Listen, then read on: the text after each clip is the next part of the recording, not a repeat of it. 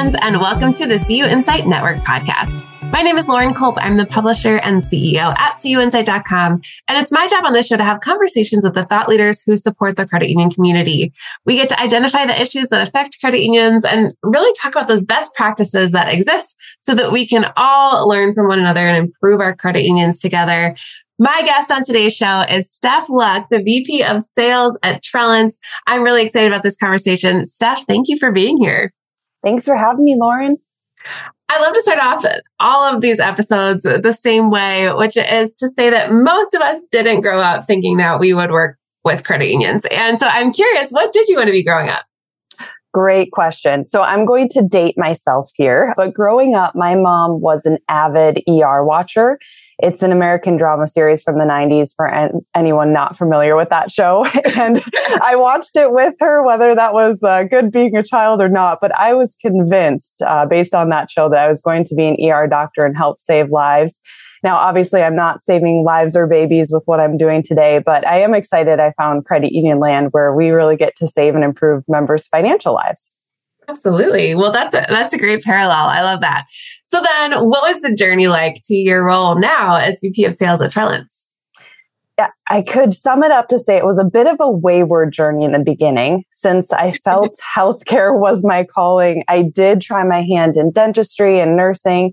And actually, while working as a nursing assistant, I took a part time job as a teller to pay for school.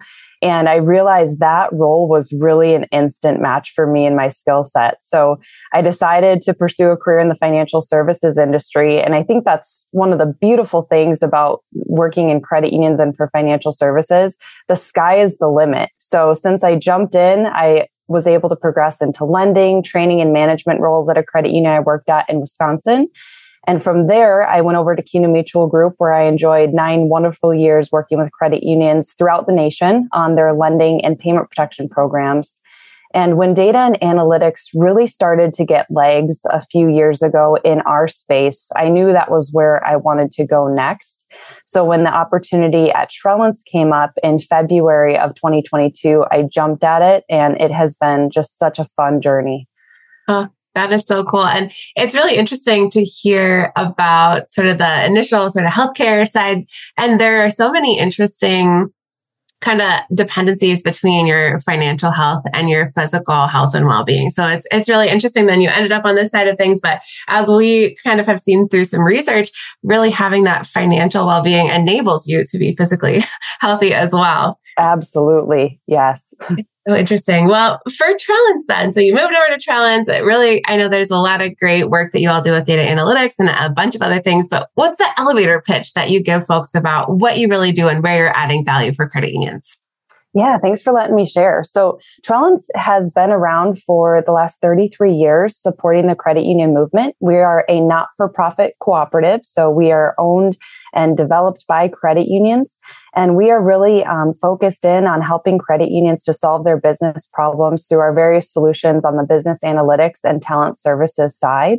Uh, we really, I, I, like to sum it up to say whether a credit union is beginning on their journey or they're well along their way and wondering what's next, we can really partner with them wherever they are on their journey to help turn their data into insights. And this is the key piece figure out how to take action on those insights. Absolutely. I know it can be overwhelming the amount of data that we all have. And, and so credit unions do work hard to show up really competitively in financial services, but I think the data side is, is a real opportunity for us. And I know you're a strong believer in the competitive advantage that credit unions can really gain by being more sophisticated in our use of data, but it, it of course can seem overwhelming. So are there misconceptions about data? And, and if so, what would you share with credit unions around that? I think the biggest misconception I hear is more around the data journey to be specific. And this idea that there's a set path of steps that need to be completed in a certain order. In reality, there's really no single right way because every credit union's journey is unique and it ultimately should be determined by their specific strategic priorities and member needs.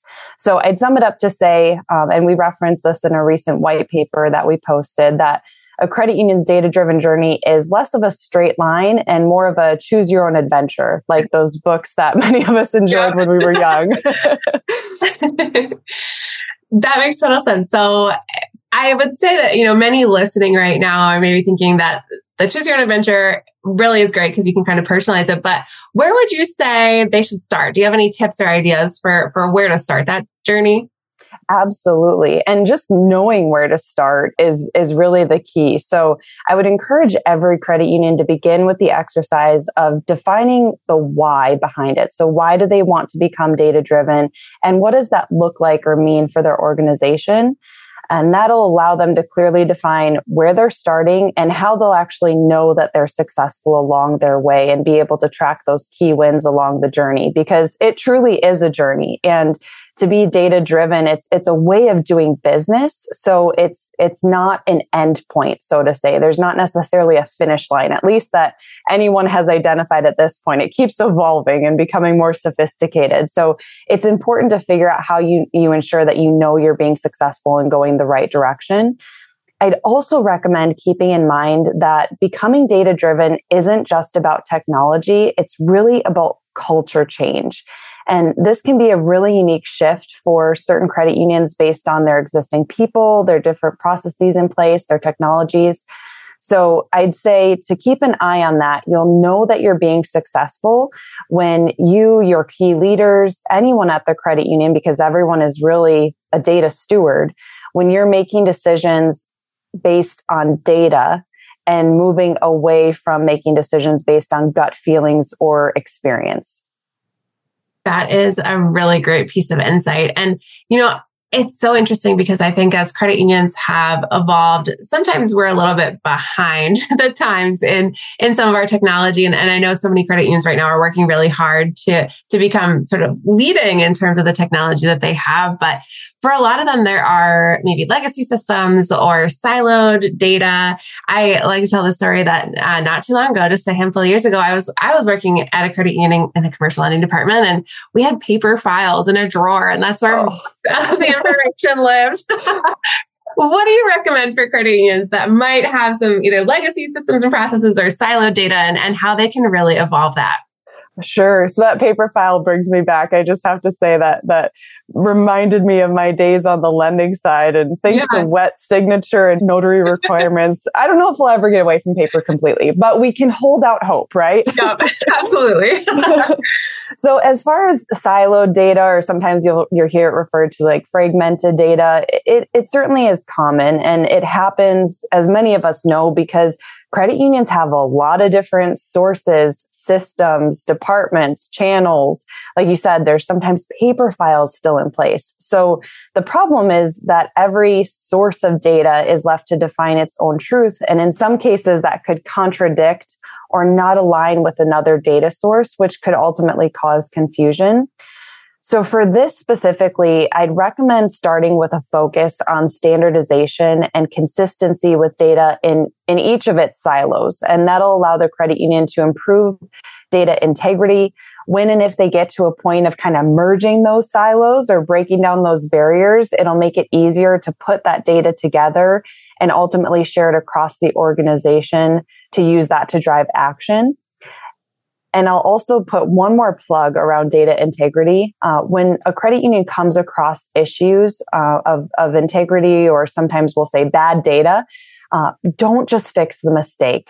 Find out the root cause, why that issue is happening, and, and go there and determine how to fix that so you don't have to keep being reactive and fixing each mistake along the way that makes a ton of sense to me. yeah, and that's the key piece of the the foundation. You know, I, I, say every journey is is again choose your own adventure, but that is a great place to start to know that you're starting with quality data.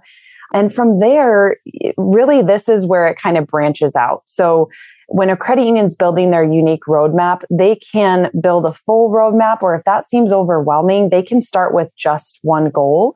So for some credit unions, that could mean establishing an organization wide vision for breaking down those data silos, uh, maybe creating a single source of truth via a data warehouse or a lake house. But in some cases, that's just not doable due to time, resources, or budget constraints. So for that, we'd recommend taking maybe a bottom up approach. Just identify and plan for one data goal at a time, and then keep building on that momentum one goal at a time. Oh, that that is so much good information for so many folks on, on, you know, even where to start and how to get going.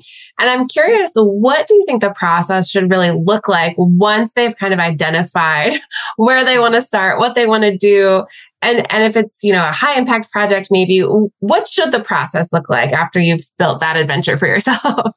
Yeah, great question. So I'll I'll take a step back before I kind of jump into that answer because I think this will help lay the foundation. So at Trellance, we talk about data analytics in terms of four key pillars. But contrary to popular belief, you don't necessarily need to approach the pillars in a certain order. So the four data pillars that, that we've identified are data management, descriptive analytics, predictive analytics, and prescriptive analytics. So I bring this up because it would be really helpful for a credit union to understand what they currently have in place around each of these pillars. And in some cases, it could be nothing, and that's, that's totally okay. Uh, and then identify which one best aligns with the priorities or goals that they've identified um, from the start. So, what are their strategic initiatives? Or maybe what are the top goals for each of their different business units? So, from there, that'll inform which pillar they need to focus on to get started. And then they can design their unique roadmap from there. And we actually, that white paper I mentioned that we published, it's called How to Build Your Data Maturity Action Plan. I highly, highly recommend taking a look at that. It's equipped with tools, checklists, and even a quiz to help you figure out where you are in the midst of those pillars, determine where you want to be, and then the specific actions to take to get there. That is amazing. Well, we will definitely link to that for folks here. And I know as we sort of look to the future, obviously I'm the the technology world, data world uh, continuing to evolve really rapidly, but I know the economy is on everyone's mind. What are the new trends that you're seeing really emerging in financial services? And what's Trellance's focus for the road ahead then? I'll confess this isn't a new trend, but this was the first thing that came to mind because it's really a new conversation around this concept, which is the cloud, right? Many of us have heard it. It's been around for a while, but I'd say it's a new conversation because even though the cloud, you know, has promised to change the technology landscape since the early 2000s, it really took some time to gain momentum in the business world and especially in the financial services sector. So for almost a decade, you know, the uncertainty around security, concern about implementation, it prevented a lot of financial institutions and credit unions specifically from fully embracing cloud solutions. And we've seen that really continue to evolve and get to a point where most credit unions past concerns or trepidations have been alleviated. So now the primary question or conversation that I see emerging is not if a credit union should move to the cloud, but when. So because of that, really, we've been focused on helping to educate credit unions on the benefits of the cloud and execute a strategy on, on how to get there. So that's been a, a really hot topic, I'd say, for the, the last few quarters and going into 23. We've got a lot of conversations scheduled. Additionally, there's so many exciting things we're focusing on for the road ahead. So instead of naming off a million, I'll pick just one. um, so I'm really excited about some of the, the new predictive models that we're focusing on building out for next year. These will further leverage AI and machine learning, which are already part of our existing models, but really take them to the next level and essentially build off of the models that exist today.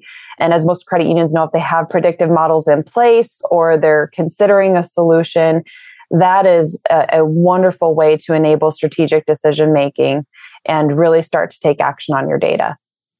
I think that is so valuable for so many credit unions. I'm I'm really excited to see the ways that the industry starts to, to your point, you know, lean into some of the some of the technology that's out there in AI and, in predictive modeling and, and all of the cool things that can happen. And I know credit unions have been so good at member service for so long, but these days, ease of use and speed and things like that are what people are associating with good member service. So it really is kind of core to the mission of credit unions to be able to offer some of these things to our members. Absolutely. And and along those lines, I'll I'll jump into a little sneak peek further um, because this is the one that I'm really really excited about. So one of our predictive models that we currently offer is called Next Best Product, and it's really focused on identifying what is that next best you know product to to build a stickier relationship with the member based off of the persona group that they fall in and and their existing relationship with the credit union. From there, though, we can identify that in some cases, a product isn't necessarily the next best thing for specific members. So mm. that next model that's building off that base of next best product is called next best action. And it's expanded more to consider are there different services or things that a credit union could do to better serve that member? And it may not be product specific. So it's really focused in on creating that stickier relationship, but also helping unions deliver on that personalized member service. That's so exciting. And, and I think to your point, you know, the, the communities that we serve are really diverse and the ways that we need to meet them where they are can, can be really diverse too. So it's so cool to hear about some of that being kind of woven into the, the consideration there. Exactly. Well, as we wrap up the show, and I feel like I could talk to you all day and, and just kind of hear more about the things you're working on, but as we wrap up here, I'd like to have some fun with rapid fire questions to let our listeners get to know you a little bit better. We always like to say the questions are rapid, but your answers don't have to be. So if you're ready, we will jump in. Let's do it. All right. First question. What's a recent purchase you didn't know you needed that has just become something you can't live without? Oh, hands down an eye mask. I'm not afraid to admit it. I am now an avid eye mask user. It is a lifesaver to fall asleep uh, when traveling. Sometimes hotel rooms aren't quite dark enough, or you got to get a nap on the plane. I cannot go anywhere without my eye mask. That's great. That's it's so simple, but I've been known to like throw towels over hotel curtains before because they are just not they're not closed all the way. like there's a little red light in the corner. yeah, this way you don't have to worry about it. Just get a little extra one, keep it in your suitcase. You're good to go. I never even thought of it. all right, when you hear the word success, who's the first person that comes to mind for you and why? Oh man. Okay. So I have a, a, little pickle with this question. Let me tell you why. So, so when I think of success, my mind immediately goes to actions versus people because, you know, success is of course an outcome of the choices and the actions we take, maybe with a little luck thrown in.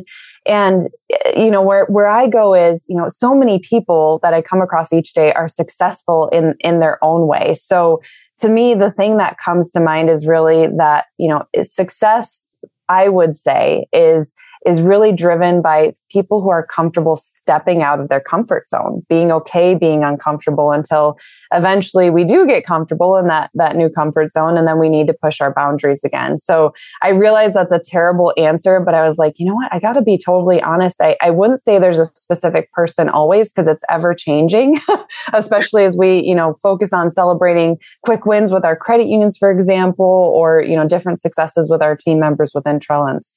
That is a great answer, though. I, I love that. I think the con- constant growth is is success. So that's, mm-hmm. that's awesome. All right, a random question for you. What are you listening to most right now? Is it podcasts, audiobooks, music? What is it? I'd say it's a tie between podcasts and, of course, my Apple Music. Uh, I'm always searching for for new music to kind of pass drive time or have available at the gym. Uh, but I do love listening to Audible, and I've been able to get back into my regular cadence of audiobooks now that we're back on the road. I've always right. loved using windshield time and flight time to catch up on some some uh, audible reading. well, that leads pretty well into my next question for you. What any any books that you've gifted, or or what book do you think just everyone should read? Sure. So I, I have two, and I'll say it's because I tend to juggle a fiction and a nonfiction book at the same time. Like I'll have one. Uh, one going on Kindle and one going on Audible. So I have something to go to depending on where I'm at. So my absolute favorite fiction book, and this would be the one that I most gift, uh, is Ted Chiang called Exhalation Stories. It's a, a compilation of short stories, kind of the scientific nature, but it's just it's just really unique. And I struggle to find a way to describe it. So that's why I just give it to people. So just check it out. really easy, quick read. Uh, and then for nonfiction, so this one I I was not sure if I'd enjoy it, but we actually covered it during a college course that I was taking, and it's called Designing Your Life. And I know that may turn some people away, especially if they're like, I already got my life figured out. I'm pretty far down the line. But I think this would be beneficial for all of us at any point in our life because the concepts are written, I think they're from Stanford, two Stanford professors, but essentially they talk about how to apply design thinking. Like, you know, when you think about the mm-hmm. iPhone being created, that type of design thinking, how you could apply that to your life. And that was just such an awesome book to read. And they give you some exercises to do. Uh, highly recommend taking a look at that one. Okay, well, I have two new books to add to my list, and we'll link to those here for all of our listeners. So, in the show notes of the post, you'll be able to find those. Let's say the calendar is empty. And so, speaking of design thinking around building your life, what does your free time look like? Sure. So I think most people that know me probably chuckle at this question. I absolutely love the gym, especially weightlifting and spinning. I, I joke that is how I keep my sanity. So I, I make sure to to, uh, to prioritize that, just like brushing my teeth and make it a regular part of my day. I also recently took up piano playing again. So I had a keyboard and I realized that my issue was it didn't feel like a real piano because I played piano growing up and then I got away from it in middle school was when it wasn't cool anymore. and I found that there's these keyboards now that feel like a real piano. They have weighted keys. So I decided to invest in one and I have just been loving tickling the old ivories, as we say. um, and, and I, I, try to make a point of doing it every night when I'm not traveling. And I'll say that that time just flies when I'm practicing. I found an awesome app to, to guide me through it and help me refresh myself. And that's like a time where I can just zone out and don't have a care in the world. Oh, so great. Well, I can't say that I am playing piano, but I am an avid spinning person too. And I've been known to drag a few folks at conferences out to a class every once in a while. So if we're ever at a conference together, I'll have to meet you up, meet up for a class at some point. yes, I'd love to. Amazing. All right. Well, we're going to link to everything we've talked about today in the show notes. But my last question for you, Stef, is do you have any final thoughts you'd like to share or final asks of our listeners today? So I do have an ask from our listeners. I'd love to hear about the successes they've had using data, if they have started on their journey or, or maybe tackled some specific projects, because we're all really still uncovering the endless possibilities of use cases out there. So one thing I'd, I'd continue to, to recommend, let's just keep sharing and growing together and we'll continue to evolve. And if this conversation was helpful and any, any listeners out there want to dig in further, um, again, please check out that white paper I mentioned. Or if you want to have more of a, you know, customized conversation to your credit union, what you're experiencing, give me a shout on LinkedIn or, or anyone here at Trellance. We are here to help. Amazing. We're going to link to contact information for Stef and her team. So if you are interested in getting in touch with the team at Trellance, that will also show up in the show notes here. Stef, thank you so much for being on the show. This has been a really fun conversation and uh, really enjoyed having you. Hope you stay well. And thanks to all of our listeners today for tuning into the CUInsight Network. And we will be back again next time.